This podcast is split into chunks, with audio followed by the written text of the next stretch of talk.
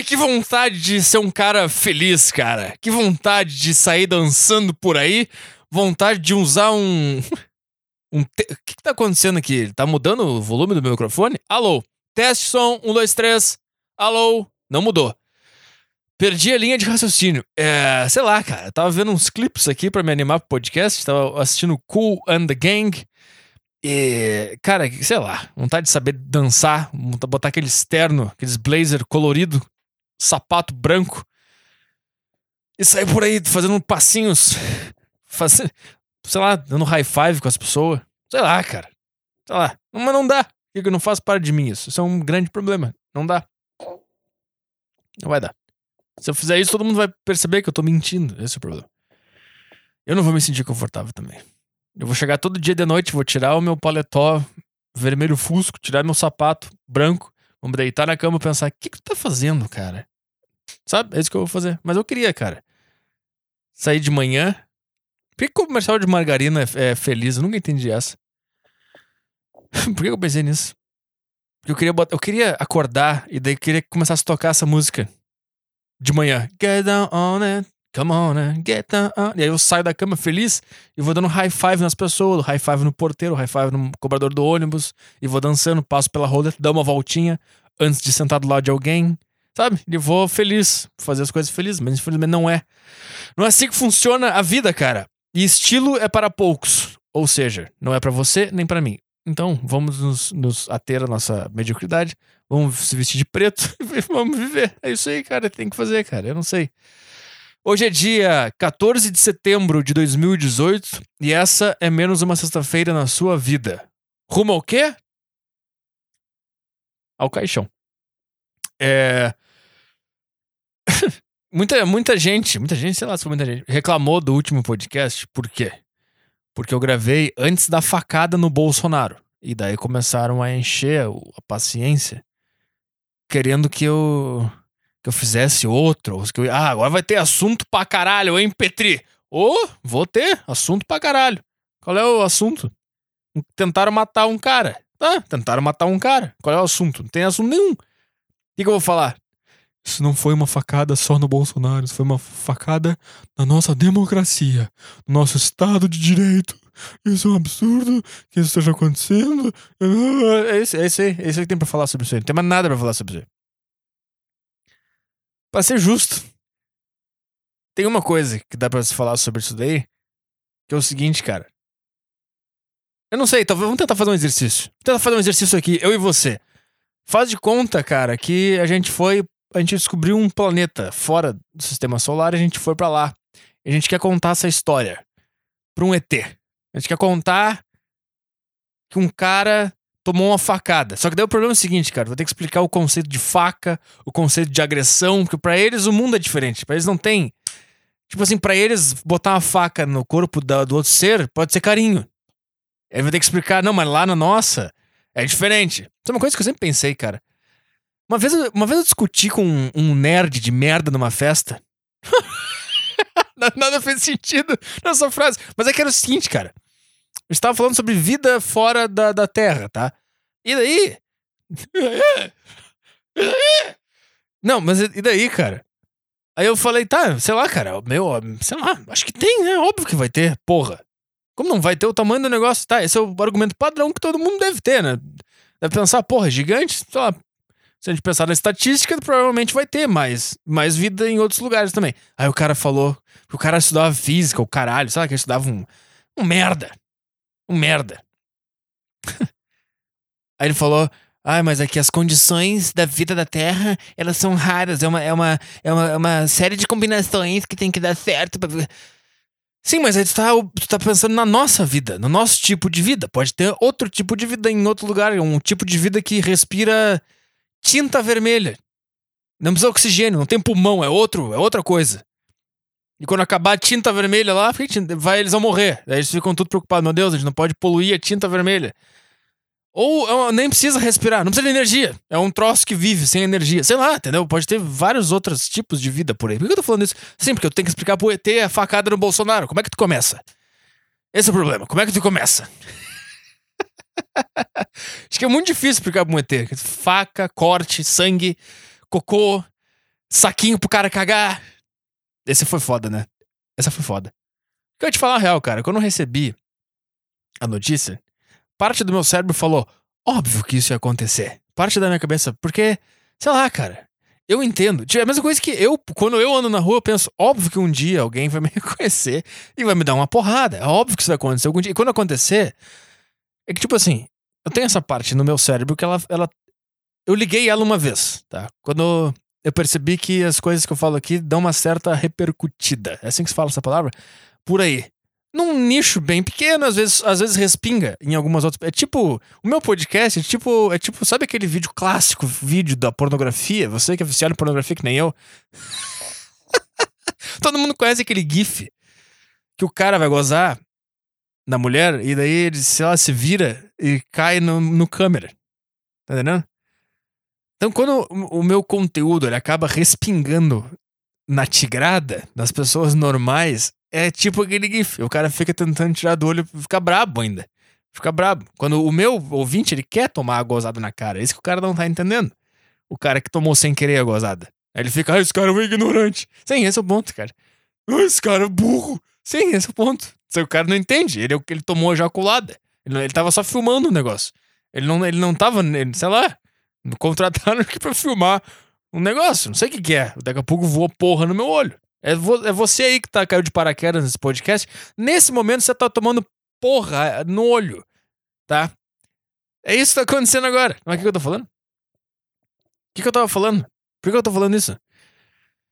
Tigrada, Bolsonaro, porra, cocô, o que é, cara? 7 minutos já.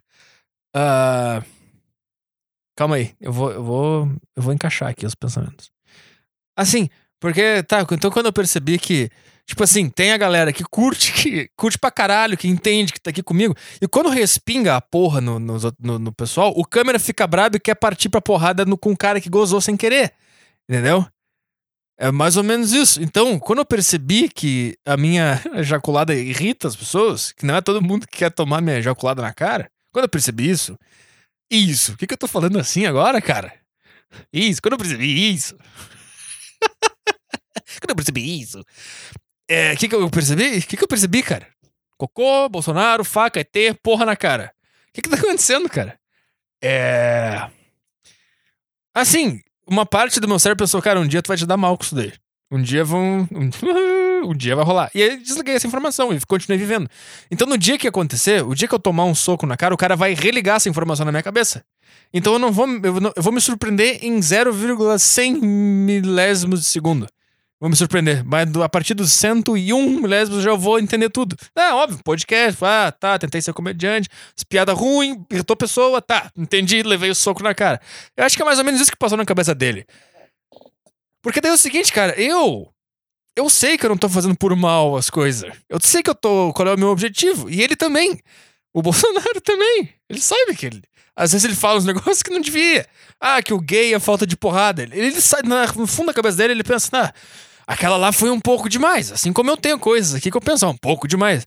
Por exemplo, o gordo lá, o Bernardo Boechat, precisava ter dito que vai dar uma festa quando ele morrer?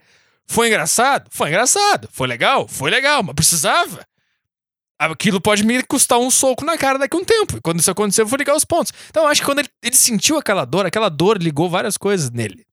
Além da dor da barriga, ele pensou, isso aqui, sei lá, um dia isso acontecer. Óbvio. Óbvio. Será que é minha hora agora? Sei lá, vamos lá, vamos ver. Tá? Isso que vai acontecer comigo. Quando eu levar uma porrada na cara. Tô com dor de cabeça, cara. Tô todo fudido. Tá. O que eu tô falando? Sim, qual é o ponto? Eu não vou explicar pro ET aqui, foda-se. Eu ia ter que fazer um podcast de 2 horas pra tentar explicar pra um ET a facada do Bolsonaro. Mas qual é o negócio que me pegou? Que me pegou de jeito? É o cocô na sacola, cara. Esse foi o que me pegou. Porque deu a facada, tá no hospital, cirurgia, tá, os caras não morreu, tá, eu até fiquei bem. Eu fiquei tranquilo. Porque eu acho que todo mundo, mesmo que tu não vá votar nele, simpatiza. Tu pensa, porra, facada, putz, o cara... Porque ele... É que esse problema, ele na cabeça dele, ele não é fascista. E eu também não acho que ele seja, mas tem um cara que acha que ele é. Mas ele não é. E ele na cabeça não é. Ele não... É que não é tipo assim, Hitler. Hitler era, ele era. Eu sou nazi-fascista. Eu sou. Daí tu ia falar, sou fascista, não, passarão. Ele falou, não, vou passar assim. Agora tu fala pro Bolsonaro, fascista, ele fica... Cara, que não sou. Esse é o problema, não sou. E aí como é que resolve? Não sei como é que resolve, mas aí o que eu tô falando, cara? Não, então até aí tudo assim... Então fiquei assim, eu fiquei pensando, puta, o cara foi interpretado mal, chegou num lugar onde chegou, quase morreu, aí eu fiquei mal. Aí, ah, fez cirurgia e tal, tá bem, vai dar tudo certo. Eu fiquei, tá, me aliviei. Mas quando eu fiquei sabendo que ele vai ter que andar com um cocô pendurado por aí, me baixou a pressão. Aí eu fiquei mal. Aí eu fiquei mal de novo. Aí eu, putz, é isso que eu tenho pra falar. O cara vai... Não sei se você sabe, cara. Ele toma uma facada na boca do cu. Porque pode dizer, né, que é a boca do cu. É a boca... Não é a boca do cu. O que é a boca do cu? É o próprio cu. Por que falhou a voz? É a própria... O próprio cu é a boca do cu? O que é a boca do cu? Eu não sei o que eu falei isso agora. Ah, por falar nisso, cara, eu cancelei Netflix, assinei Amazon Prime. Parte por eu querer ser diferentão, que não tá nas coisas do povo. Parte por isso, sim, admito. E parte porque tinha coisas que eu queria ver lá na Amazon Prime e Netflix tava assim, ó. Eu não via mais nada na Netflix. Eu pagava R$30 por mês pra ficar folheando o negócio. E não clicar em nada. Ficar esse depois, talvez esse semana que vem. Bota na lista, tira da lista, põe na lista. Esse aqui, talvez eu veja esse aqui, talvez esse aqui. Cara, eu comecei a ver um filme no Netflix, cara, que era um... Ah, é que... Ah, eu não sei como te explicar, cara. Era tipo assim, parecia legal o filme. Era um filme de apocalipse, ia acabar o mundo, e acontecer uns negócios. Eu não sei. Eu pensei, ah, vou ver. Filme de apocalipse parece legal. Aí eu comecei o filme. A primeira cena era o casal numa maternidade, um bebê nascendo. Aí eu, puta, aí eu tirei na hora. Puta, que óbvio. Sim, daí vai acabar o mundo, eles vão se separar, vai ter um filho, vai ficar atrás. Puta, chato, tirei na hora, me irritou. Cena de romance e de bebê nascendo, eu sempre tiro. Eu sempre pulo. O que eu tô falando? Sim, por que eu tô falando disso? Você já vai entender a ligação de cocô, saquinho, facada no Bolsonaro, Netflix, Amazon Prime. Por quê? Eu no Amazon Prime, eu vi que tinha um documentário lá sobre o nosso segundo cérebro. E você sabia que o nosso segundo cérebro é o nosso estômago? É isso mesmo que você ouviu. É um documentário chamado Segundo Cérebro. E, cara, no nosso estômago tem mais de 200 milhões de neurônios iguais ao do cérebro.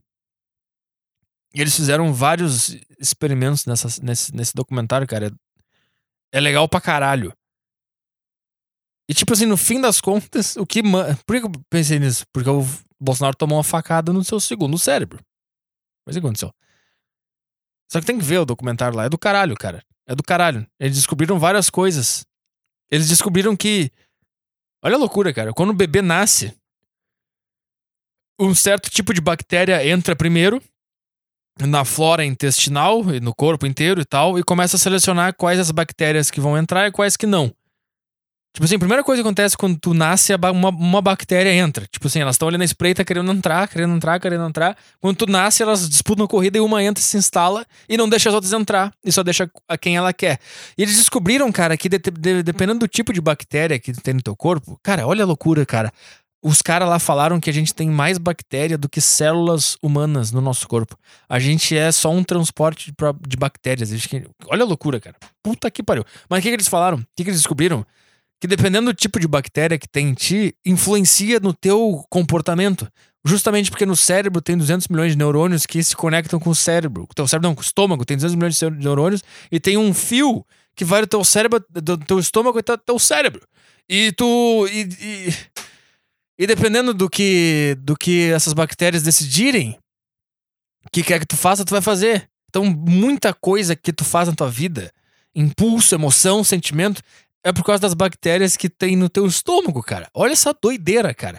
E olha outra doideira que eles mostraram que me impressionou. No... O que eu tô falando, cara? Eles pegaram... Ah, sim. Eles fizeram experimentos com os ratinhos. E eles trocaram. Tipo assim, tinha um ratinho que era agitado e um ratinho que era calmo. Daí eles pegaram as bactérias de um e inverteram. E o que era calmo ficou agitado e o que era agitado ficou calmo. Olha a doideira. E tem outra coisa que é muito louca, cara. Sabe aquela toxoplasmose? Acho que é isso que era. Toxoplasmose. Sabe onde é que a toxoplasmose melhor se desenvolve? No gato. Olha a loucura, cara. Tá tudo nesse documentário. Nem vem mexer o saco. Tá no documentário. Não mexe o saco. Então o que eles perceberam, cara? Que quando o rato pega toxoplasmose... o rato começa a ter desejo sexual em gato. E daí que acontece? O rato começa a se aproximar do gato com desejo sexual. O gato mata o rato e ele se alimenta do rato. E a toxoplasmose se instala no gato, onde ela melhor se desenvolve. Então, olha a loucura, cara. A toxoplasmose, ela fez o rato. Ela fez o rato mudar de comportamento, porque a toxoplasmose queria ir pro gato. Olha a loucura, bicho. Ó a loucura. Pode ser, então, que depois de tudo isso acontecer agora, com o Bolsonaro, cirurgia no estômago, caralho, e limpeza, ele volta esquerdista aí, cara.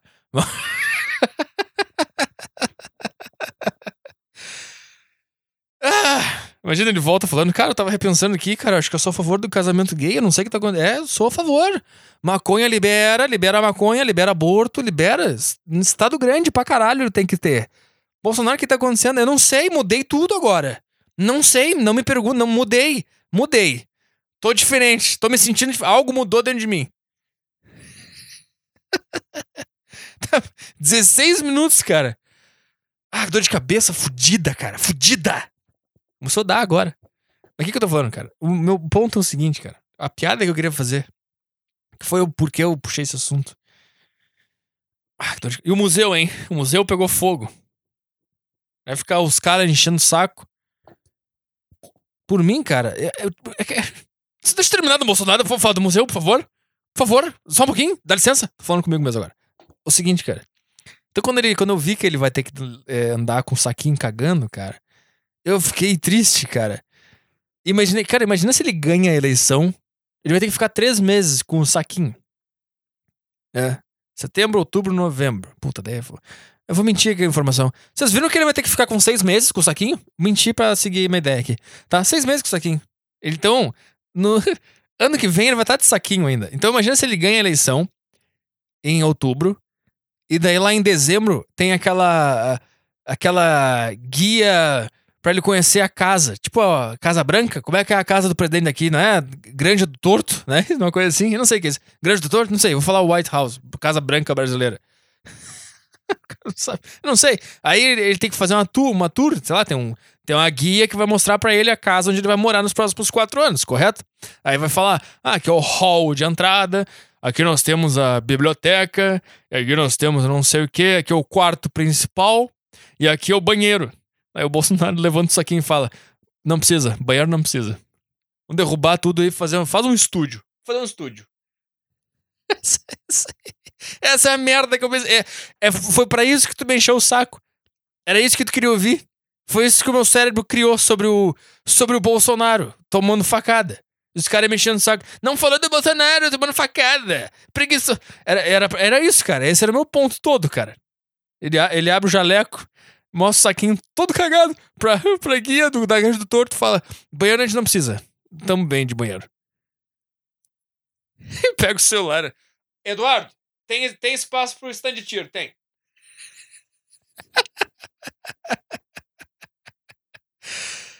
E o museu?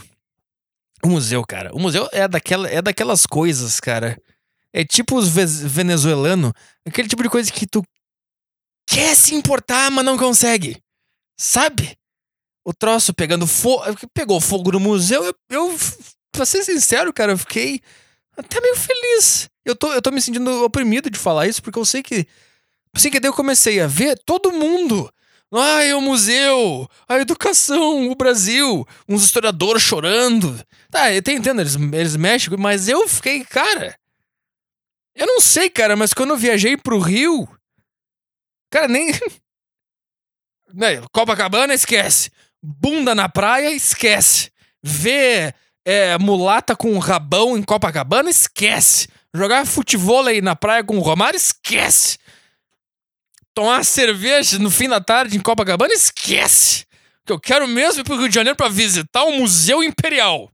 Eu quero ver onde Dom José soltava um barro. É pra isso que eu tô indo pro Rio. Ah, para, cara. Putz, não me vem com esses papos aí, cara. Caguei pro museu. E aí ficava... Aí eu abri Instagram, todo mundo. Meu luto pelo museu.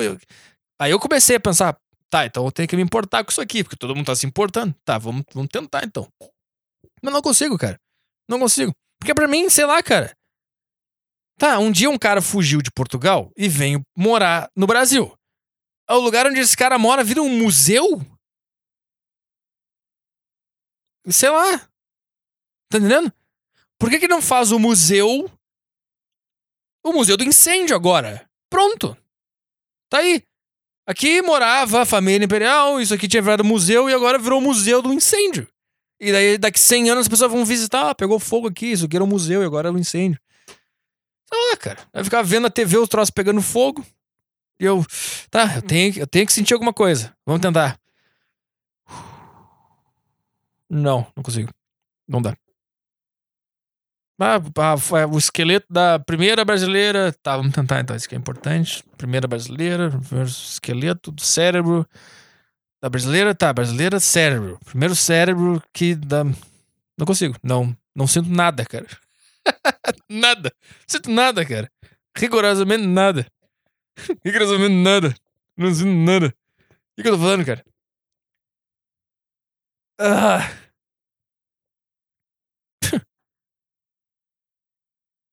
Cara, vocês viram que... Eu vou pular de assunto completamente.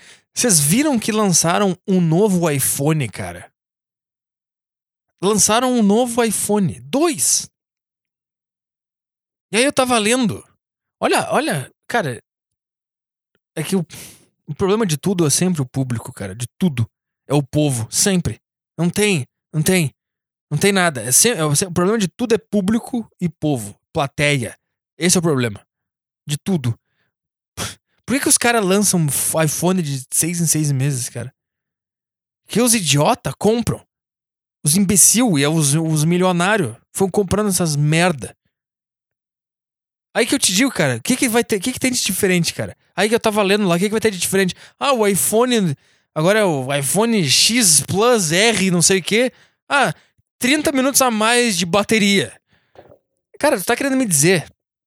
que tu descobriu como fazer a bateria durar mais 30 minutos nesse intervalo de tempo do último iPhone pra esse? Não, cara. Vocês sabem como fazer um celular durar pra sempre, cara. Vocês sabem. Vocês já têm a tecnologia. Vocês já estão usando isso. Alguém tá usando. Os caras dentro da empresa já estão usando. Já sabem. Ah, agora a câmera tem 2 pixels a mais. Sim, mas já tinha. Já podiam ter lançado. E aí eu te digo, cara. Aí eles vão lançar agora. Eles, a bateria dura mais 30 minutos, tá? Eles vão lançar essa merda aí. Ano que vem, vou lançar outro. Ah, esse aqui dura mais 30, hein? Só que eles já têm a duração agora, nesse exato momento, na gaveta dele já tá lá o negócio. Tá pronto? Que dura 70 bilhões de anos o iPhone, tá lá. Só que eles não vão fazer isso. Porque ninguém vai se juntar e pensar, acabou a palhaçada, não vou mais comprar. O povo não vai se unir em torno disso. O povo vai se unir em torno de que, eu tenho o celular mais novo que o teu. Eu tiro uma foto mais legal. Eu posso atualizar o Instagram e agora vai ter o efeito do bumerangue anal. Sei lá. Vocês ficam comprando essas merdas, atualizando o negócio. Agora tem o GIF, que faz o GIF. Isso não tem o Android, puta que pariu, tu não pode atualizar. Vai ter que comprar um celular novo que tem o Lollipop do caralho. Aí compra o iPhone da puta que te pariu que tem a, sei lá, o aplicativo. Que... Chega, gente. A gente tem que se unir como um povo e dizer, cara, eu não vou mais comprar iPhone. Só que o problema é que é o seguinte, cara, o que eles vão fazer? Eles vão lançar um software lá na Apple que vai baixar sozinho no teu iPhone, que vai inutilizar o teu iPhone. Tu não vai poder usar mais nenhum aplicativo. Instagram, WhatsApp, todas as merdas que tu gosta de usar, não vai mais poder usar porque eles mandaram uma atualização. Ah, tem que atualizar o não sei o que pra poder usar. Aí, eu não sei se é assim. Aí tu vai ter que comprar um iPhone novo, que vai estar a versão software melhor. E aí tu vai poder voltar a usar as tuas merdas que tu usa. Esse é o problema. Porque a gente não tá disposto a sofrer sem Instagram e pensar, foda-se esses caras. Nós não vamos mais comprar celular novo. Nós vamos usar o celular que a gente tem aqui do nosso bolso pra sempre. E a gente se une e ninguém mais compra celular. E aí esses caras vão falir. Não vão falir, porque eles vão pensar, putz, os caras não estão mais caindo nós. O que a gente vai ter que fazer? Vamos ter que liberar, então, a atualização pros caras poderem usar os negócios. Vamos ter que pensar no outro dia de ganhar dinheiro. Quanto mais dinheiro esses caras precisam ganhar, cara?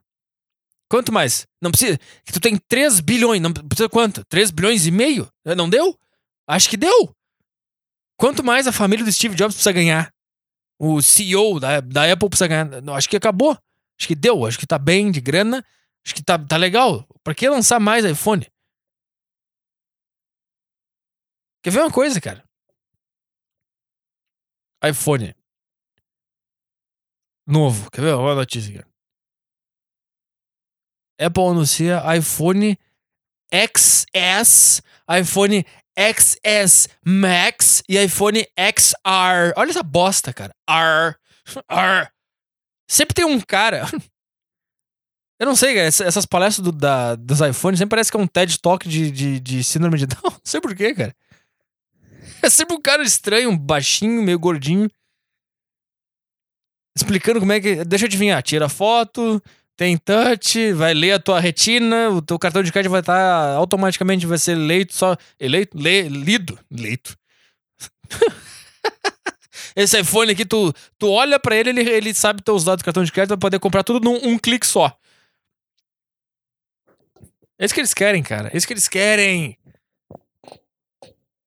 Eu não entendo, cara. Tu troca de computador todo ano, cara. A Apple anunciou nesta quarta-feira, blá blá blá. Elas foram apresentadas durante o evento. E os trouxa vão no evento, né? Aí sempre tem duas comparações dos celulares. Uma tela com um negócio, cara. Os modelos, blá blá. Eles serão vendidos nos Estados Unidos. Tá, eu quero ver a diferença entre eles. O iPhone X e X Max.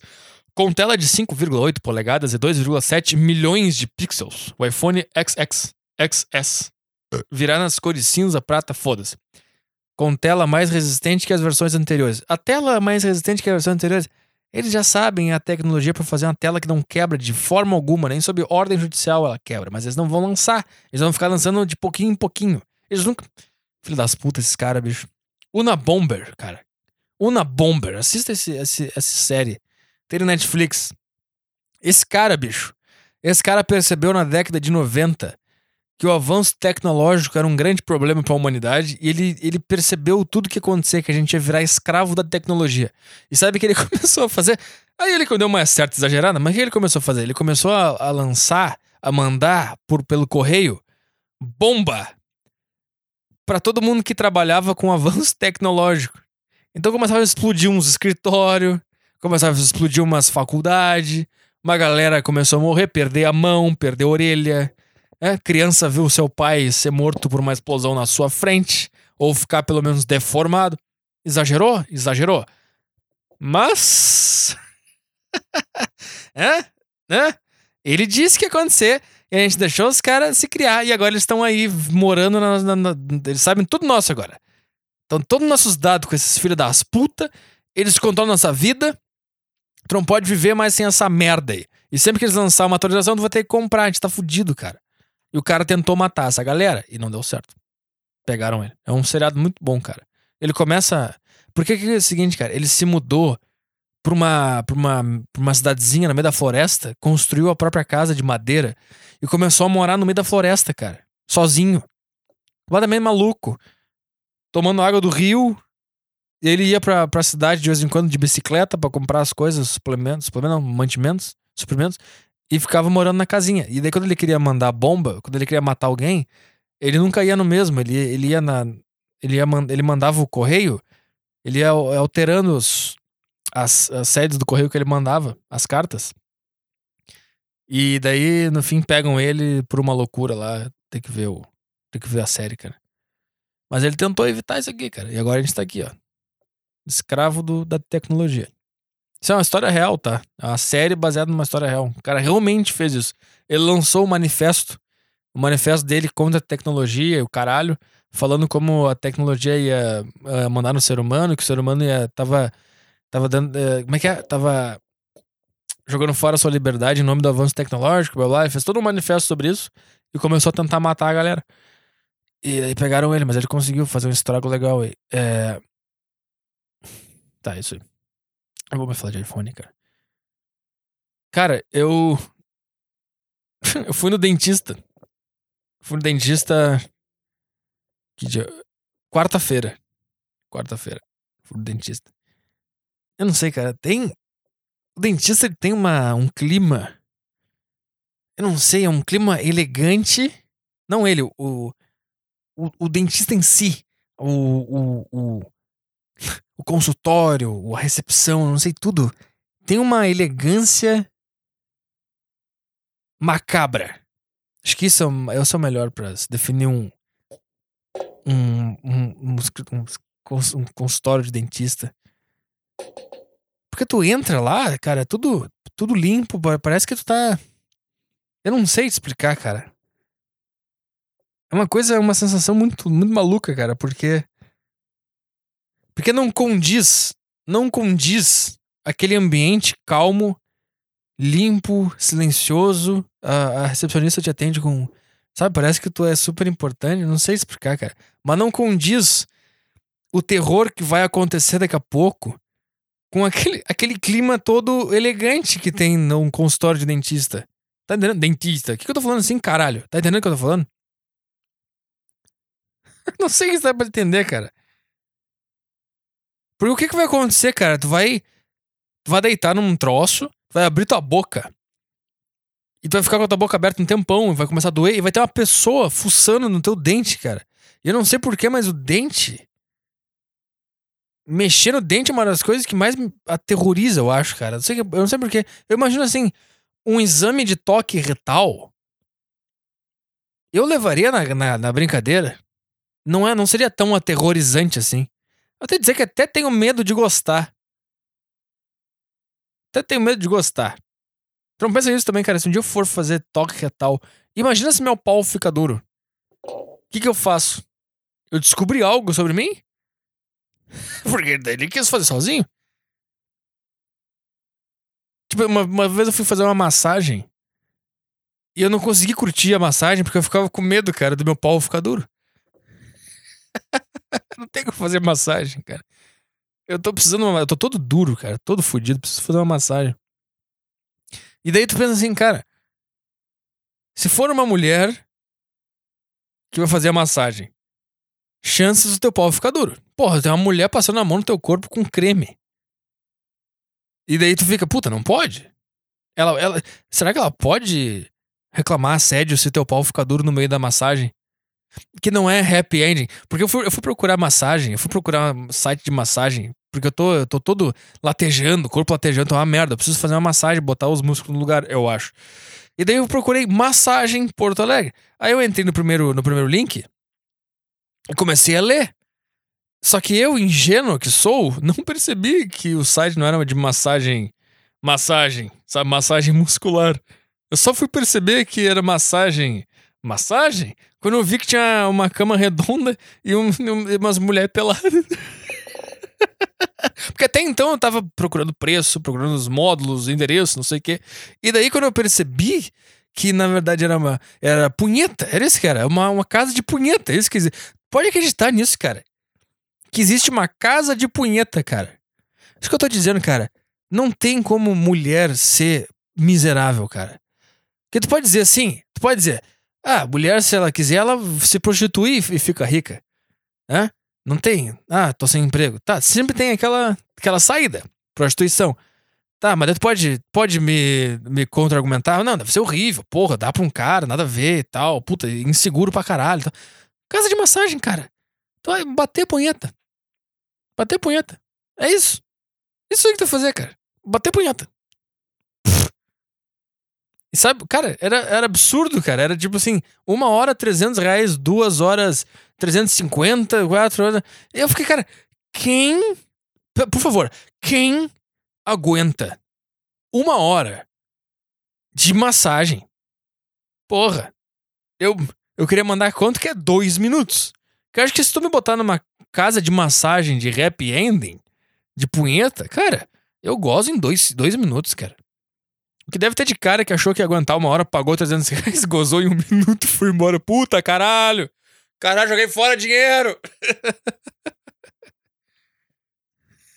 Ou será que elas batem punheta pra ti bem devagar e se elas percebem que tu vai gozar, elas param? Elas fazem questão de segurar 1 hora que tu pagou, o que tu tem direito. Então é uma casa de tortura. Não é mais de punheta, é uma casa de tortura. Não sei, cara. Eu não sei. Daí tinha um módulo que era 4 mãos. Ou seja, tu e a tua amiga, se vocês estão sem emprego, vocês podem abrir uma casa de massagem de 4 mãos e vocês vão pagar. Vocês vão ganhar R$300 pra ficar batendo punheta 1 hora pra um cara. 3 punhetas por dia Dá o meu salário do mês, cara. Vocês estão viajando. Mulheres, vocês não estão entendendo como é fácil o mundo pra vocês, cara. Isso só existe. Só existe porque tem um monte de cara aí que não consegue nada com mulher. O cara chega um dia e pensa, tá, cara, então eu vou ter que pagar. Foda-se, eu não sei. Eu não sei resolver esse mistério. Eu não sei fazer a mulher, por livre e espontânea vontade, ter vontade de pegar o meu pau e me masturbar. Eu não sei como fazer isso. Foda-se. Aí ele vai lá na internet, massagem, punheta. Por que não pode escrever, né? Punheta.com.br. Tem que ser massagem. Ah, é uma massagem só. Tá bom. Então. Que loucura, né, cara? Que loucura.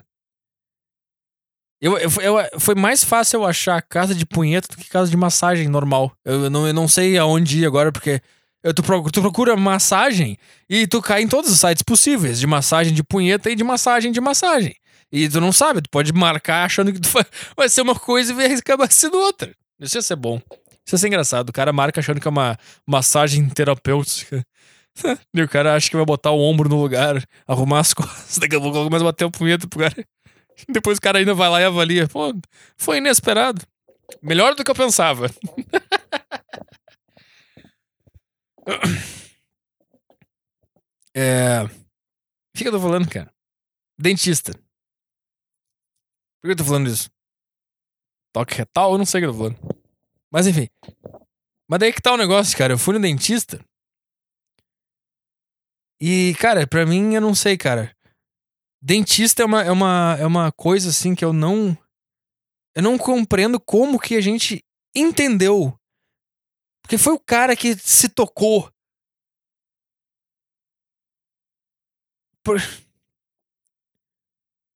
Eu não sei explicar o que eu tô pensando, cara. É que, tipo assim, cara, o dente, naturalmente, se tu não for no dentista, ele apodrece, cai e tu fica sem poder se alimentar, sei lá, toma uma infecção, morre, sei lá o que acontece. Só que daí a gente meio que a gente pulou na frente da natureza e falou, não, vou dar um jeito aqui. E daí, como é que o cara se tocou? Como é que o cara se tocou que... Ah, é muito difícil, cara, de entender. Origem do dentista, cara, esse é o que eu quero... Vamos procurar aqui. Vamos procurar. Origem do dentista. Como surgiu a profissão dos dentistas? Vamos ver aqui. Vamos ver. A história da odontologia não possui uma data exata de início. Sim, é óbvio, né? Porra. É uma coisa que foi acontecendo. Hoje, comecei agora, dentista. Sim, mas tu não sabe como é que é. Comecei agora. Começou o quê? Dentista. O que é? Não sei ainda, mas comecei agora. Tá. A história, blá blá blá, mas sabe-se que as preocupações... A história, tá, da pré-história até os anos 30. Apesar de não existirem registros claros sobre dentistas no início da civilização, entende-se através de pedras e pergaminhos, olha, que os antigos acreditavam que o sol curava todas as infecções, inclusive as dentárias. Também os gregos primitivos adoravam o sol, sendo Apolo o deus sol, sua divindade... Tô pensando em vontade de bocejar, que eu leio desse artigo ali que...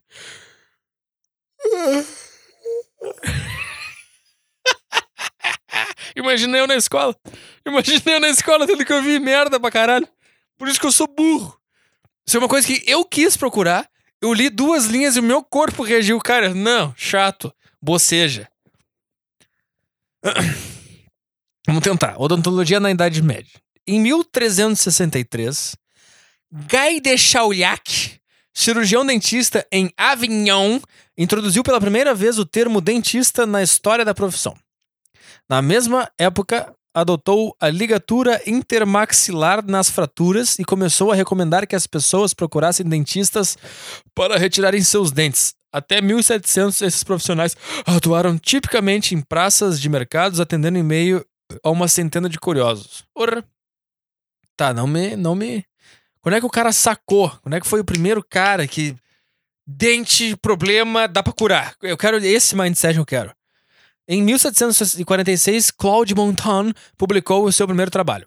Este se relacionava à prótese. Nesta época, a profissão intitulada como dentista evoluiu muito. Após 10 anos do mal do feito de Claude, Philip Pfaff lançou seu livro de odontologia. em 1756. Neste material, Philip Pfaff ensinava como os modelos de gesso deviam ser preparados e instruía ainda blá blá blá, foda-se. É, não me explicou muito, cara. Não me explicou muito. A arte de curar, blá blá blá. Porque, tipo assim, o que eu imagino, cara? As pessoas começaram a morrer. Mas é que... Não. É isso. O cara, tipo assim... O primeiro cara que sentiu dor de dente. O cara conseguia apontar pros outros onde é que tava a dor. E daí várias pessoas morreram com um problema de dente. Se fuderam pra caralho. Tomaram no cu. Mas já tinha um boato na humanidade. Ah, tem uma galera que sente aqui dor nessa região. E dá um tempo e falece. Alguma coisa tem... daí acho que o pessoal começou a... Bom, então o que será que é? Aí passaram várias gerações, daqui a pouco o cara entendeu como é que faz. A gente chegou nessa loucura agora. Que tá agora. Que loucura, né, cara? Aí eu fui ali pra fazer a limpeza e pra ver a merda de botar os dentes no lugar, que é de botar aparelho. Esse é outro mistério. É uma tecnologia que não me... Cara, por falar em tecnologia, ela tava mostrando os tipos de aparelho que existem. Tem um, cara, que é Invisi não sei o que, que é um... Puta, não sei explicar, cara. É tipo um moldezinho que tu troca toda semana e tu fica com aquela merda na boca. Sabe quanto que é essa bosta? 11 mil reais. 11 mil reais, cara. 11 mil reais pra arrumar o dente. Aí que tá. Cara. Esse é o problema real. Porque eu sou Petri da Costa. Petri é alemão. Costa é português. Por que que eu tenho que ir na porra do dentista botar aparelho pra endireitar os dentes? Por quê? Porque os meus antepassados, eles estavam mais preocupados em avaliar a arca dentária dos negros do que as deles mesmos. E daí, a nossa arca dentária foi passando. Isso é uma piadinha que o cara tem que ter um pouco de conhecimento histórico aí. Pra pegar isso aqui. Então, o tempo foi passando, os caras... E o que aconteceu agora? Os negros têm os dentes perfeitos, cara. Negro tem dente perfeito. Por quê? Porque eles foram selecionados por séculos. Por quem? Pelos meus antepassados, que não cuidaram dos próprios dentes. E daí só sobrou... Nos negros, a genética do dente bom. E daí tu não vê negro de aparelho. Ah, vai ter alguém que vai... Ah, tem aqui esse aqui. Mas sabe o que eu tô falando, cara? Normalmente, negro tem a arca dentária perfeita. Por quê? Agora, vamos lá. Porque o quê? O que acontecia? Os escravocratas, como é que eles compravam os escravos? Eles davam uma olhadinha na arca dentária. Se fosse uma merda, eles não compravam. Aquele cara tava fudido. Não ia se reproduzir com ninguém. Ia tomar no cu, ia morrer. Então os negros que tinham arca dentária merda morreram. Sobrou os que têm arca dentária boa. Por quê? Porque nós selecionamos. Nossa. Porque os meus antepassados selecionaram. Nossa, os antepassados brancos selecionaram. E agora os caras estão aí com os dentes perfeitos e com os dentes de merda. Tendo que ir no dentista. É isso que tá acontecendo. Nunca passou pela cabeça do cara, bicho. Se eu olho o dente do meu escravo, será que eu não tenho que olhar o meu também? Se eu avalio ele pelo dente, por que eu não olho pro meu? E vejo se tem algum problema. E outra coisa, cara. O dente, por exemplo, a arca dentária. Tá, acho que é genético, né? Tipo assim, se a tua família tem os dentes tudo fudido, tu vai nascer com os dentes fudidos, vai ter que consertar. Mas daí que eu te pergunto. Esse conserto, ele passa, assim, nas gerações... Tipo assim, tu pode ter uma família que originalmente tem os dentes fudidos, torto, e ao longo das gerações eles vão botando aparelho e vão arrumando, tá? Tipo assim, depois de 20 gerações, tem como começar a nascer daí ser humano com o dente normal? Alinhado, reto? Ou não é, ou não pega na genética isso aí. É puramente artificial. Fica a dúvida pra galera aí. Eu vou ler e-mail agora, tá? Ah, puta, esquecida. Ah, burro! Burro de merda! Eu sou burro. Até desanimei de falar a notícia. É o seguinte, cara. São Paulo, capital. Tá marcado, tá? Não tem volta. Dia 9 de novembro, sexta-feira, vai ter um showzaço pra você. Tá? Vai ser num bar, tá tudo arrumado, vai sair flyer, vai ter ingresso, vão ter atrações especiais, convidados, surpresas. Vai ser uma noite do caralho aí na cidade de merda de vocês, onde o céu é roxo, tá? E tem que... O piloto tem que acionar as máscaras de oxigênio quando o avião adentra o espaço aéreo paulista, tá? A cidade maravilhosa de vocês aí, que é puro concreto, tudo cinza. Por que será que São Paulo é o lugar onde mais tem que tomar remédio pra depressão e pra loucura mental? Por que será? Será que eu saio na rua e tudo é cinza? Eu respiro fumaça tóxica o dia inteiro e é uma multidão do caralho, eu não sei mais quem eu sou, a minha personalidade se dissolve em 14 milhões de pessoas. Será que é isso? Será que é isso? Ó, tô chutando aqui, cara. Tá, então, se ofendeu, tá, desculpa então, continua nessa merda. 9 de novembro de 2018, sexta-feira, 10h30 da noite, vai ter ingressos pra vender. Os lugares são limitados, isso não é papo furado de marketing. Os lugares são limitados. Quando começar a vender, eu vou avisar, tá? O que eu posso te dizer até agora, que já tem o lugar... Até agora não, tá tudo certo, cara. Não tem. Eu não vou dar o endereço ainda. Daqui a pouco vai sair as informações aí, mas é no bairro Itatuapé. Perto da estação do metrô, num lugar onde tem bares e o caralho. A gente fechou essa noite lá. Tem tudo pra ser do caralho, tá? Vão ter 3 convidados, além de mim. Um é o Thiago... caralho do Cagando e Andando Podcast.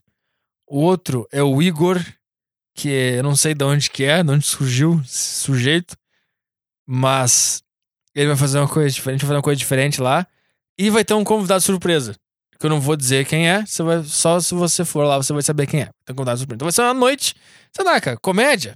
Bota que é comédia, vai ser comédia. Vai ser pra rir, pra dar risada, pra gente se divertir dessa merda, dessa vida, encher a face, ficar muito louco.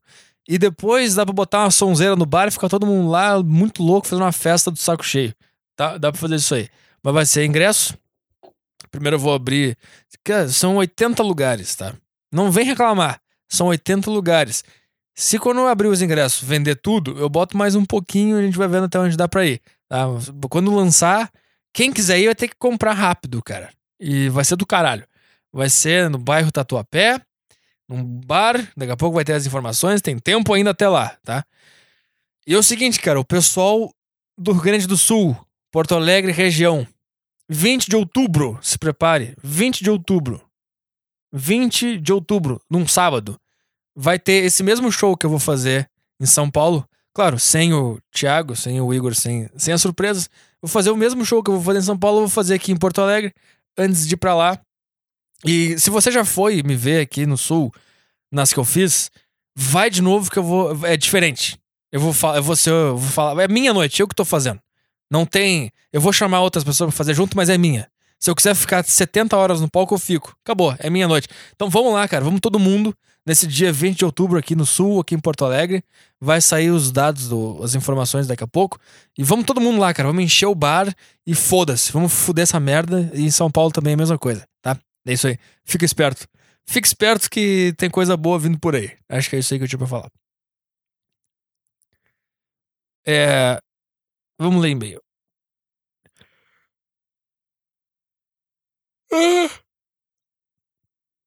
Olá, Arthur, sou de Salvador e comecei a ouvir o podcast por causa do podcast do Meirelles, o qual eu já acompanhava há bastante tempo no YouTube, e quando ele falou de você no podcast dele, gostei bastante, fui atrás. Mas enfim, vim aqui te indicar uma série sobre humor. A série fala sobre uma mulher que vive nos anos 50. Eu tô vendo essa série. Nos Estados Unidos, e o marido dela tinha o sonho de ser comediante. Só que ele é um lixo e ela é quem manja do stand-up. De verdade. O resto você vê se for realmente assistir. Eu gostei bastante. E mostra bastante o que você vem passando com o sonho de entrar no mundo do humor. O nome é The Marvelous Mrs. Maisel. É um nome difícil de falar. Um forte abraço e boa sorte na carreira. Tá. Esse seriado tem na Amazon Prime, que eu assinei. E esse é um dos seriados que eu assinei pra ver. Eu assinei a Amazon Prime pra ver esse seriado. E é bom, cara. Esse seriado é bom. Ele tem umas cenas que enrola, assim, não serve pra nada, mas ele é bom. Só que... O que eu acho? Eu acho que... Eu não sei se eu tô vendo pelo em ovo, mas eu acho que... Tipo assim, qual é que é desse seriado, cara? É um casal, tá? E o cara, ele tem o sonho de ser comediante. Nos anos 50, tá? A época do Lenny Bruce lá. Bem no início, tá? Tava começando. E daí, cara, o que acontece? Só que esse cara, ele é meio ruim. Ele é mais ou menos... Ele trabalha numa empresa. Só que o que rola é que ela ajuda ele, anota as piadas. Ela assiste ele no bar lá. E ajuda ele pra conseguir um horário bom no bar pra se apresentar. Enquanto ele se apresenta, ela fica na mesa anotando as piadas. Qual que deu certo, qual que não deu certo. O que tem que melhorar e tal. Então ela meio que ajuda ele nessa coisa de comédia. Só que o que acontece, cara? O que acontece é que ele é ruim. E ele tava copiando... O set que ele fazia nesse bar... Ele tava copiando de um humorista famoso. Que dava na TV. E ele copiava esse set e fazia de noite. E daí quando ela descobre isso... Ela fica meio... Tipo, ela não entende por que o cara tava copiando. Por que ele não criou as próprias piadas. E daí ele fala... Ah, isso é normal no início. Todo mundo copia e tal. Tá, mas não é por aí a história. A história é que ele queria muito ser comediante. Esse era o sonho dele. Só que ela não sabia que esse era o sonho dele. Pra ela era só uma brincadeira. Eles iam lá depois do trabalho pra ele fazer o show e era um hobby. Isso que ela achava, só que pra ele era um sonho, tá? E daí numa noite, ele vai muito mal na noite. Ele vai mal pra caralho. Ele vai mal pra caralho. Ah, lembrei. Porque assim, ó. Ele é que é anos 50, né? O homem trabalha e a mulher fica em casa. Esse era o negócio. Então ele tava no trabalho e daí ele ligou pra mulher em casa no meio do expediente e falou... Separa o meu suéter de show, que hoje tem show, blá blá, que depois do trabalho. Depois vem me pegar no trabalho de táxi, a gente vai pra lá e traz meu suéter, não esquece, tá? Aí o que acontece? Eles estão no táxi, ela chega pra pegar ele no trabalho de táxi e entrega o suéter pra ele. Só que o suéter dele tá cheio de. Tá furado, todo furado. E daí ele fica brabo e começa a reclamar: Como que tu não viu que o suéter tava com buraco? Daí ela falou. Tipo, eu falei na minha cabeça, cara, fala do suéter no palco, vai lá, fala do show, fala do suéter, caralho. E daí, o que ela falou? Ela falou, sim, tu devia usar isso como um recurso cômico, fala do teu suéter, isso vai ser engraçado. Daí acontece, ele entra no palco lá num horário meio ruim e ele tenta fazer a piada do suéter, só que não dá certo, fica um silêncio, todo mundo fica olhando pra ele. Tá, daí ele vai mal nessa noite, daí eles voltam pra casa, ele briga com ela, fala que ela é culpa dela, que não sei o quê, que ele não tava vendo a vida que ele queria, babá, e pede pra separar. Só que nos anos 50, cara, separar não era bem assim. Separar era um negócio... Era quase que um crime, eu acho. Acabava com a... É tipo, separar naquela época é tipo vazar um nude teu hoje, se tu for mulher, né? Porque se vazar minha rola, tá? Minha rola, sei lá. Tá entendendo? Acho que boa parte das opressões que a mulher passa é por causa da cabeça dela. Simplesmente assim, se todo mundo começar a espalhar um nude teu, tu tem que falar, ah, é, sim, sou eu. Tipo assim, ah, separou, ah, não pode, que vergonha. Ah, separei. Pronto. Porque tipo assim, se vazar a minha rola, eu trepando, eu falo, sim, sou eu. E aí? Sei lá. O que é que eu faço? Não sei. Tá, mas não é esse o ponto. Aí, daí ele pede pra separar e ela fica mal pra caralho. Ela enche a cara uma noite e ela vai até o bar onde ele se apresentava e se apresenta, bêbada, e começa a falar da vida dela. E é muito engraçado, dá certo e tal. E daí a história se desenrola a partir daí. Só que o que é o ponto que eu fiquei assim, cara? Na história, tem o personagem do Lenny Bruce. O Lenny Bruce, se você não sabe, é um dos primeiros grandes comediantes que desafiou, sei lá, o establishment, né? Adoram falar isso, né? Mas ele desafiou a cultura. Ele falava palavrão, não podia falar palavrão. Fazia piada de racismo, de judeu, usando estereótipos e blá blá. E era um cara muito elegante, tá? Mas daí o que acontece? O Lenny Bruce, ele participa da história como um personagem. E a mulher conhece ele e tal, eles começam a dar bem, começam a fazer show. Aí eu me pergunto, por que não fizeram a mesma série, só que o Lenny Bruce como o personagem principal? Porra!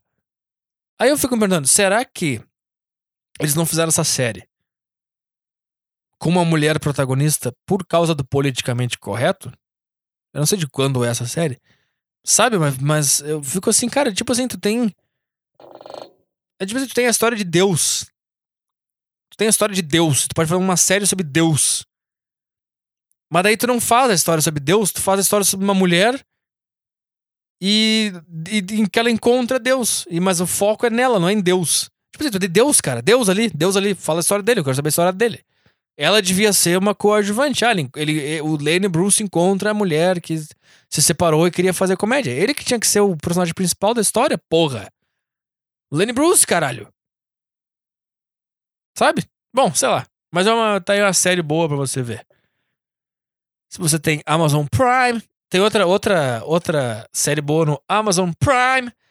É a do Manchester City. É a temporada do Guardiola no Manchester City. Boa série, hein? Tô vendo essas duas aí. E a Lenda do Estômago. A do Estômago é muito louca, cara. A do Estômago é uma loucura. Vamos ver aqui.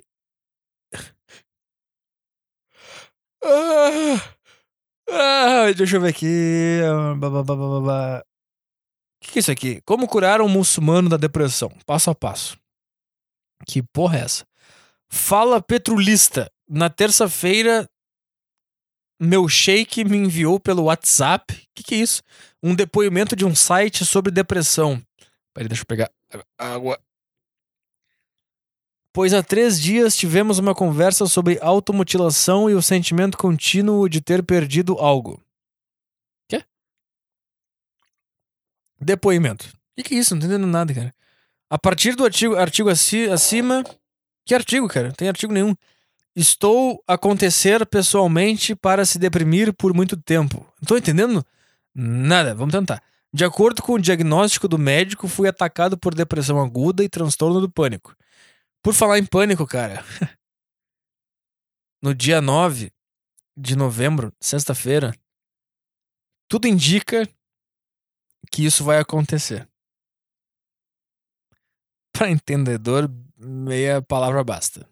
Pânico, sexta-feira, eu em São Paulo, Pânico em São Paulo, programa de entrevistas. Tamo mexendo os pauzinhos aí, cara. No mínimo, Robert do dia vai acontecer. Isso é o mínimo que vai acontecer. Já tá tudo em ordem aí pra acontecer, cara. O que tá acontecendo aqui, cara? Tô entendendo esse e-mail. Minha vida diária, muita desordem, estou desesperado para fazer minhas atividades. O que tá acontecendo? Não entendendo nada desse e-mail. Vamos tentar. De vez em quando não posso andar por uma longa distância, 200 metros. A sensação é de tontura e falta de confiança para continuar qualquer coisa, ficando assim limitado para fazer qualquer coisa durante o dia. Depois de 20 anos com o transtorno do pânico, me viro para curar a doença praticando oração, recitando ao Corão, e doar para as necessidades de pessoas pobres, ao rezar no meio da noite e zikir recitando Laila Hailalala. Laila Hailalala. Que é isso, cara? Por 10.000 vezes 10.000 vezes e orar pedindo a Deus agradável para curar meu transtorno, graças a Deus, Alá. A partir daí coloquei uma programação diária para orar por certas horas e ser fechada a Deus, buscar seu perdão e agradável. Agora estou feliz e capaz de continuar a minha vida diária com pessoas normais. Agora estou completamente curado da depressão. O que está acontecendo aqui, cara? Para todos os irmãos e irmãs muçulmanos lá fora, se acontecer de você ser uma pessoa com depressão aguda, eu espero que você possa tentar o meu método de tratamento para curar a doença. O que? Rezar 10.000 vezes? Laila halalala? Em se Alá, sua vontade será capaz de curar a doença de depressão ou transtorno do pânico. Walahawalama. Ele terminou assim o e-mail. Cara, esse não entendi nada, cara. Não entendi nada. Excluir. A mina que eu pegava virou gostosa. Fala petrolífera. Então... Você já se perguntou como se sente os caras que pegavam atrizes antes da fama? Cara, sinceramente não. Porque pra nós não importa, cara. Eu não sei, eu não vejo isso, cara. Tipo assim, o cara que comia a Anitta não tem um baque na cabeça dele. Porra, agora ela virou famosa. Não, comia a Anitta. Tá vendo aquela na TV? Comi. Interessa quando. É a mulher que passa na rua e tu fala, comi. O teu amigo vai falar, porra. Boa. Tipo, interessa se ela tá na TV, se ela tá na calçada, se ela tá bêbada atrás de uma lixeira no meio de madrugada. Não interessa. Mulher pra nós é tudo igual, cara. É bom pra caralho. Não é isso? Cara, por falar nisso, cara. Hoje eu fui na... Eu fui numa loja comprar canetinha pro quadro. E daí, cara... Como é que eu vou falar isso aqui sem me encrencar? Digamos assim, cara. Tinha uma... É que é o seguinte, cara. Quando tu começa a chegar perto dos 30, pelo menos eu tô assim... Tu para de admirar mulher com a esperança de um dia pegá-la. E tu começa a admirar ela como... Um exemplar de um ser humano. E tu usa aquilo ali como um estudo antropológico, talvez. Porque qual é o meu ponto, cara? Eu tava andando na calçada, tá, em direção a essa loja pra comprar canetinha de quadro branco, tá? E lá na frente eu vejo um rabo. Acima da média. Um belo rabo. Uma bela caixa, tá? Eu pensei, caralho. Putz. Pensei isso. Parabéns. Que isso, cara. E conforme eu fui chegando mais perto, eu percebi que era uma menina mais nova, não era uma adulta. E devia ter 17, 18 anos. Pra te falar bem a verdade, cara.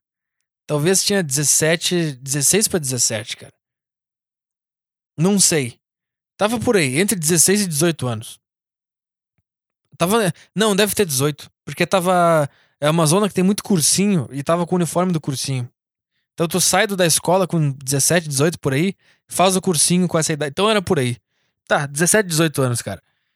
Tipo assim, cara, era um rabo esculpido por Deus. Porque tu percebia na cara dela, no braço, nas pernas, que ela nunca pisou numa academia na sua vida. Ela tinha um rabo esculpido por Deus. Eu já expliquei, né? E daí, quando ela tava de costas, eu fiquei imaginando a cara, deve ser uma adulta. Deve ser adulta pra caralho. 27 anos, deve estar por aí. Só que quando a gente parou no semáforo, eu tive a oportunidade de olhar pra cara dela e percebi, putz, tem 17, 18 anos.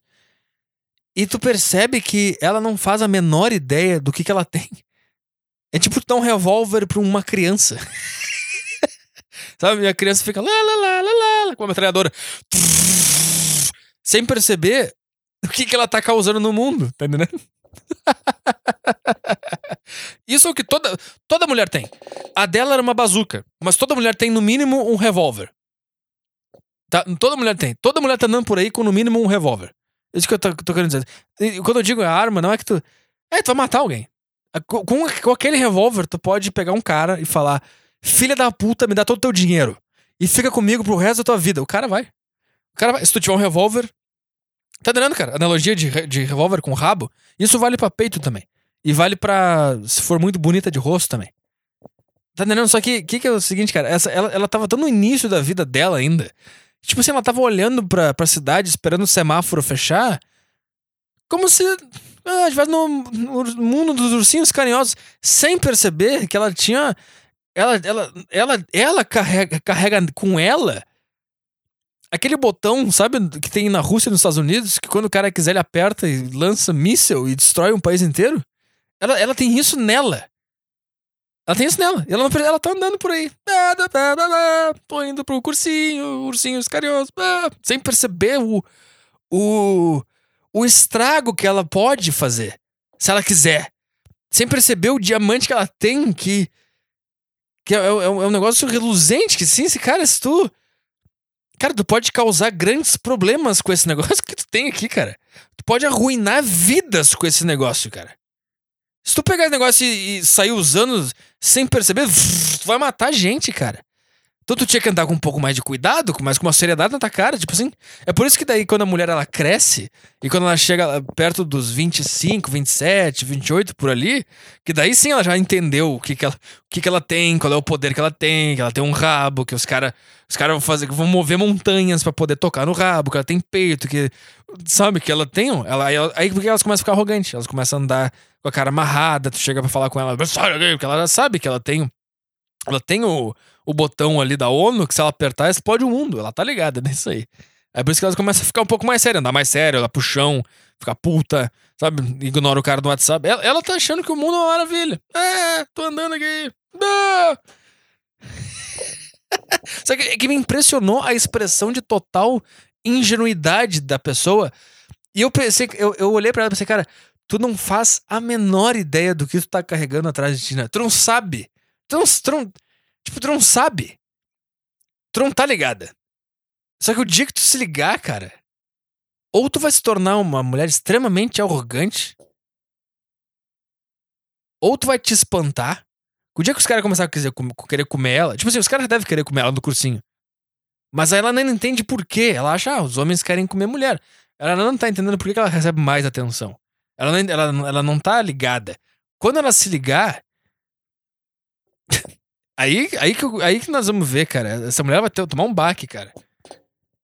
Eu não sei se a mulher ela entende o quão poderoso é o corpo dela. Eu acho que ela não entende, assim. Quando ela nasce com uma bênção dos céus, assim, com... Cara, era um negócio perfeito, cara. Eu não sei, não tem, assim... Não tem nem como te explicar, cara. Eu nem falo com tesão, com vontade, nada. Só tô dizendo, cara, tô te explicando uma situação, cara. É isso que eu tô fazendo, cara. Era um negócio assim que eu ficava, cara, isso aqui vai causar grandes problemas pra humanidade. Grandes problemas, ou se ela souber usar, ela vai fazer um homem ser o que ele quer ser na vida por causa disso. E ela não percebeu que ela tá carregando o segredo da humanidade atrás dela. Ela tá andando como se ela estivesse andando com, sei lá, um Fusca. Ela não entendeu que ela tá com uma Ferrari, que ela não pode andar ingênua por aí. Alguém vai querer roubar, se bater vai dar problema. Ela não tá entendendo isso aí. O que eu tô falando, cara? Eu não sei, mulher que me ouve, você tem noção, assim, porque por mais que você que tá me ouvindo não tenha o rabo perfeito, ou não nasceu com alguma coisa esculpida por Deus aí, nem com a teta, mas se tu é mulher, tu é magra, tem rabo, tem teta, acabou, tu já tem o poder, um pouco do poder. Algumas têm muito poder, tem o poder hipnotizante que vai fazer o cara, tipo assim, o cara vai jogar a vida inteira dele no lixo por causa daquela pessoa. Só que, o que eu tô tentando explicar, cara? Você, mulher normal, que não tem o rabo esculpido, você tem... Tipo assim, Você tem 80% do poder dessa que tem o poder completo, tá entendendo? Então não é muita diferença, assim. Não é... Tipo assim, mulher tem muita inveja da Paniquete, porque olha pra Paniquete... Cara, tu tem o mesmo poder dela. Tu tem. Tu pode fazer a mesma coisa que ela faz com os homens por aí, que vai dar na mesma, cara. Um pouquinho menos, 20% menos, talvez.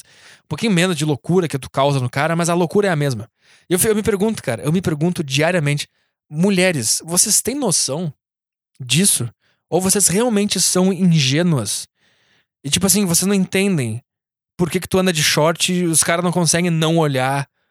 Por que o cara tem a vontade de dar uma cantada? Por que se tu andar com um short que aparece a polpa da bunda, tu vai ser difícil de se controlar? Todo mundo quer pra estuprar, mas vai ser difícil de se controlar, de não olhar, de ficar, caralho, puta que pariu, para de olhar, puta merda, caralho. Vocês entendem isso? Vocês percebem que vocês causam isso no mundo? Que se você tipo assim, cara, que...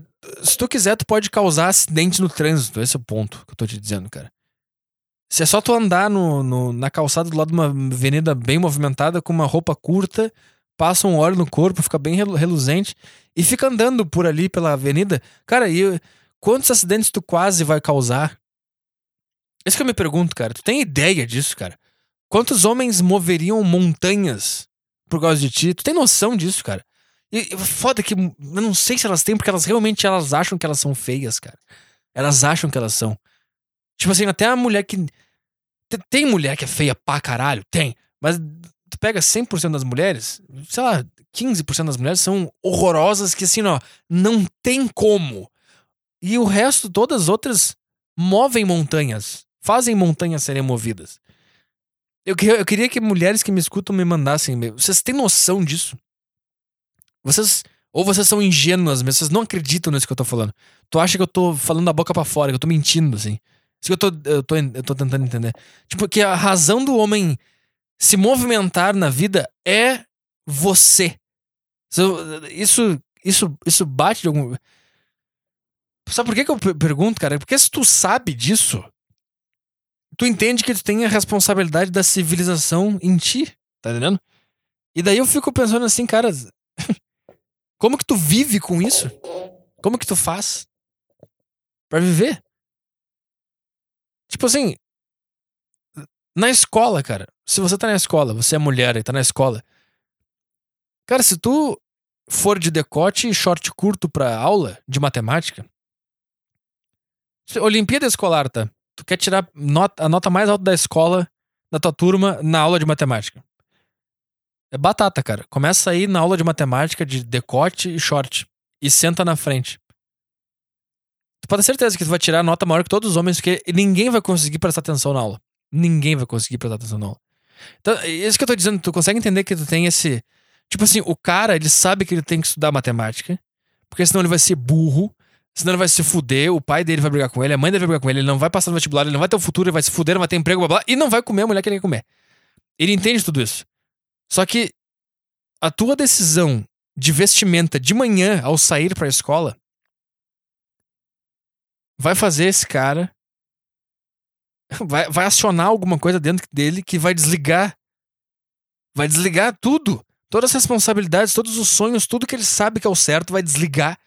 Ele não vai conseguir parar de pensar em ti, no teu rabo, nas tuas tetas, na tua cor. Ele não vai conseguir, ele vai ignorar o mundo inteiro e vai se desconcentrar, vai tirar nota baixa, vai se fuder. Vocês conseguem entender isso? Mesma coisa no trabalho. Ah, o cara tá com... Tem que fazer um trabalho, não sei o quê. A mulher vai lá de decote na reunião. O cara não vai conseguir pensar em nada na reunião.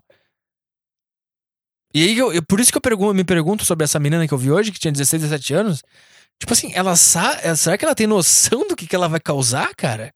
Com aquele rabo? Tipo assim, a quantidade de cara que vai brigar, que vai chorar, que vai fazer merda, que vai encher a cara, que vai brigar na festa, que... Sabe, cara, a quantidade de merda que ela vai causar só por andar por aí, lá, lá, lá, lá, lá, sem perceber. Tipo assim, uma mulher gostosa é uma criança andando por aí com o dedo no gatilho de uma metralhadora. Só que sem perceber, ela... Lá, lá, lá, causando um caos por trás, ela vai andando, tudo vai pegando fogo atrás. E ela não percebe. Tudo isso por causa de um e-mail aqui. Então, pois bem, a mina que... Tá, o cara mandou sobre... Você te perguntou como sente os caras que pegavam atrizes antes da fama? Tipo o cara que pegou a Juliana Paz há 23 anos, como ele deve se sentir hoje? Pois bem, a mina que eu perdi o BV aos 13 anos... 13 anos, cara, que isso? Pode-se dizer que foi a primeira namoradinha. É uma tremenda gostosa hoje em dia. Ela tem 23 anos e um puta rabo e corpo... E corpo, caralho, que vontade de fuder ela. Ah, tá. Um puta rabo e corpo. Caralho, que vontade de fuder ela. E como me sinto? Cara, não sei como me sentir. Só me dá vontade de olhar e bater punheta. Cheguei a mandar mensagem pra ela e ela me respondeu, mas eu não quero alimentar esperança nenhuma, mesmo já tendo amentado. Não irei divulgar o nome, segue a imagem. Cara, realmente, mas... Cara, vou ser bem sincero, cara. Não, é gostosa, mas assim, ó, só de olhar pra ela, tu percebe que, por ela ser gostosa, ela não desenvolveu nada na cabeça, cara. E tu... Eu não sei, cara, eu vejo, assim... Eu não... Sinceramente, cara... Não me bate nada, cara. Sinceramente, cara, eu não... Se ela mandasse um e-mail, uma mensagem... Ah, Petri, teu fã, quero chupar teu pau. Eu... Ia me dar um certo asco, assim. Porque tu vê que ela não... Olha essa merda, cara. Olha essas fotos, essas produções. É foda, o cara que tá ouvindo aqui não tá entendendo o que eu tô falando. Mas é, cara, é uma loira Instagram padrão...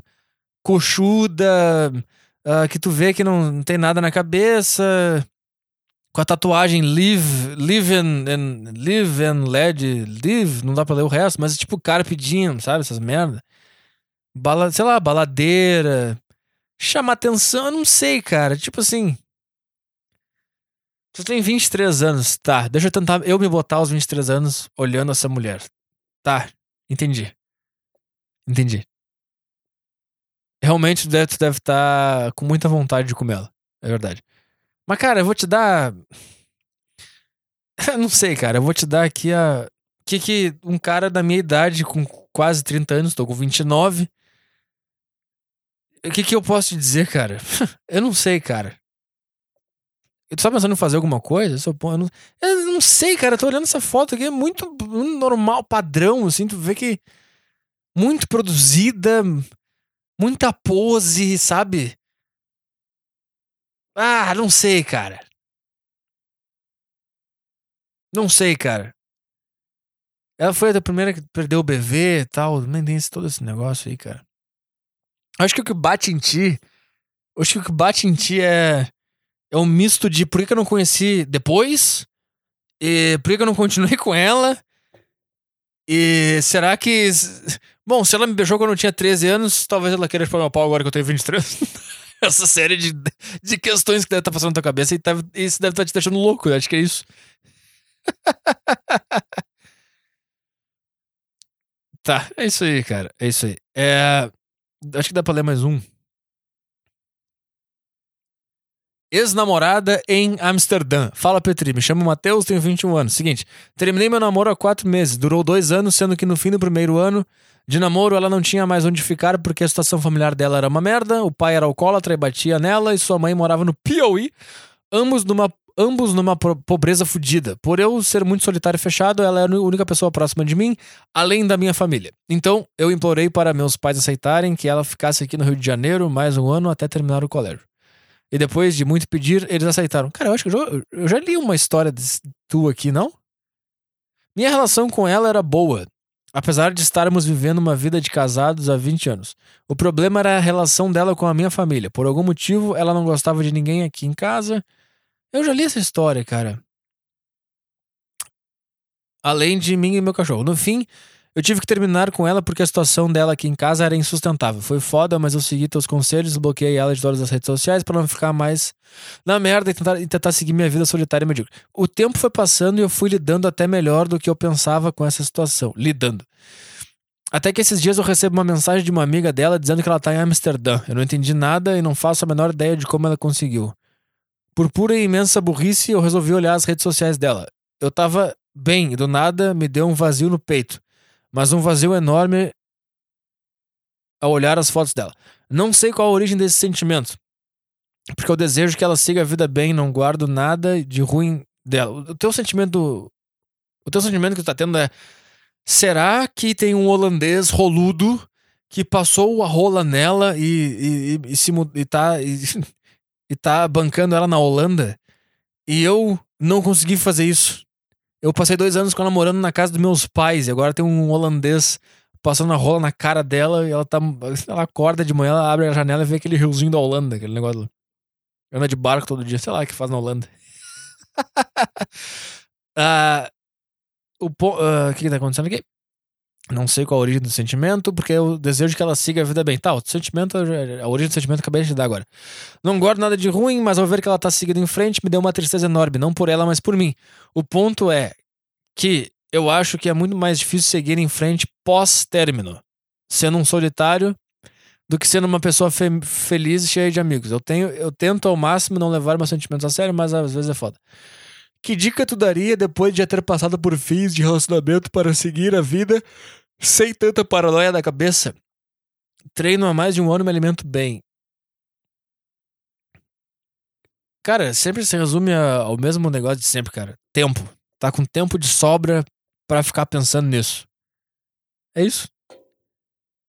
Esse é o ponto. E se tu tivesse fazendo coisas do caralho, por mais que tu não está nesse momento agora, por mais que tu não esteja no teu objetivo lá, no topo onde tu quer chegar, se tu estiver ocupado fazendo coisas que tu sabe que estão te levando pra lá, tu não ia sentir isso. Tu sente isso porque tu não deve estar fazendo nada. Ou pouco, ou menos do que tu sabe que tu podia estar fazendo. Esse é o ponto. Mesma coisa, tu já botou aqui, ó, por exemplo, tu já botou aqui, ó. Treino há mais de 1 ano e me alimento bem, porque tu já sabia que eu ia falar isso e tu já quis meio que tirar isso do caminho. Não, eu já faço isso. Será que tu faz tão bem quanto tu poderia estar fazendo? Esse é o meu ponto, cara. Eu acho que não, porque tu quis botar isso agora aqui, essa informação. Tu já quis que eu nem tocasse nesse assunto, porque tu sabe que tu não tá fazendo do melhor jeito possível. Tu tá fazendo, mas não, tu sabe que não é do melhor jeito possível. Assim como tudo na tua vida. E daí quando tu viu que ela, no mesmo período de tempo, tá na Holanda e tu não, tu ficou assim. Porque tu tá com... porque tipo assim, ó, se tu tivesse traçando um caminho, não que tu tenha certeza que vai dar certo, mas se tu estiver traçando um caminho, que é o caminho que tu acha que tem que percorrer pra chegar onde tu quer, tu não ia sentir nada disso aí. Eu acho. Minha opinião. Mas acho que é isso aí, cara. É tempo. Tem que fazer coisa e não dá pra tirar o fator rolau dessa equação também. O fator rolau tá inserido aí. Deve ter alguém comendo ela em Amsterdã. Isso tá te deixando mal. Eu não ajudei falando isso. E agora tu imaginou ela dando pra um holandês. Eu perguntava aí o holandês e te abraçava aí o holandês. Gozar em você. Sexo anal. Perdeu a mulher para um holandês. Eu ouvi te perder a mulher para um holandês. Agora no pau do galera. Não rolou. Dá mais um, será? Mantenha meu anonimato. A gorda tava grávida e eu não percebi. Fala, Petri, beleza? Tem uma história caótica para rechear o podcast e lhe garanto a veracidade. Trata-se da história de um amigo, um legítimo amante de gordas, de preferência as que necessitam de caminhões Munk para serem içadas até o abatedouro. Um belo dia esse meu amigo me liga e me chama para conversar. Estranhado, pois o mesmo mal sabe se comunicar, aceito... Estranhando? Aceito o pedido e vou até seu encontro. Chegando ao local, vejo o caçador de Mob Dicks. Todo sorridente, pergunto o que há e o mesmo me diz: cara, tô saindo com uma mina e estou apaixonado. Questiono ele sobre o tanto de conversas que havíamos tido e ele sempre dizendo que só homem beta que se apaixona. E ele responde: mas essa é especial, ela é diferente. Uma moça de família, de respeito. Ela não pesa 100 quilos, ela pesa 108 quilos. Asa Bart foi o que eu bati. Ela é especial, é diferente, ela adora Big Mac. Bosta, né? Foi muito... que eu falei isso, cara? Não arrepio de horror aqui, sabe? Que vergonha tá falando isso. Tá, ela é especial, é diferente, uma moça de família. De respeito, entendeu? Conversa vai, conversa vem, logo ela solta. Ele solta, mas tem um problema. Aí eu perguntei: qual? Ela não quer dar pra você? Não, eu tô tranquilo. Não quero comer. Ela assim, é que ela tá grávida. E eu não tinha percebido. Tá de 7 meses e quero assumir a criança. Lembrando que eu mesmo não havia comido, era a segunda vez que beijava ela. Moral da história. Então o cara se apaixonou pelo Moby Dick. E o Moby Dick ia dar crias a outras baleinhas. Tá. Só que o peixe-espada, se apaixonou pela Moby Dick, que tava grávida de outras baleinhas, só que de um outro tubarão. E o peixe-espada falou: não, vem que eu assumo. Entendi. Moral da história. Se achava um macho alfa entre nós, mas só pegava adiposidade acentuada e agora vai sustentar o filho de um traficante do bairro dele. Faz 4 meses que estão juntos e ele ainda não comeu. Carência pouca é bobagem. Abraços e voltarei com um e-mail ainda mais inacreditável. Enviado do meu iPhone. Logo, o teu iPhone vai parar de funcionar, tem que comprar outro, cara. Então tá, cara. É isso aí. Pensei que era tu que tinha comido uma gorda que tava grávida. Pensei que era isso. E eu pensei que alguém tinha comido uma gorda que tava grávida e comeu a gorda e não percebeu que ela tava grávida. Comeu ela e o bebê sem perceber que tava comendo um bebê junto. Entendeu? Isso eu achei que aconteceu. Mas não. Então tá, cara. Né? Com essa belíssima, belíssima história que a gente termina aqui o podcast. Horror. Tá?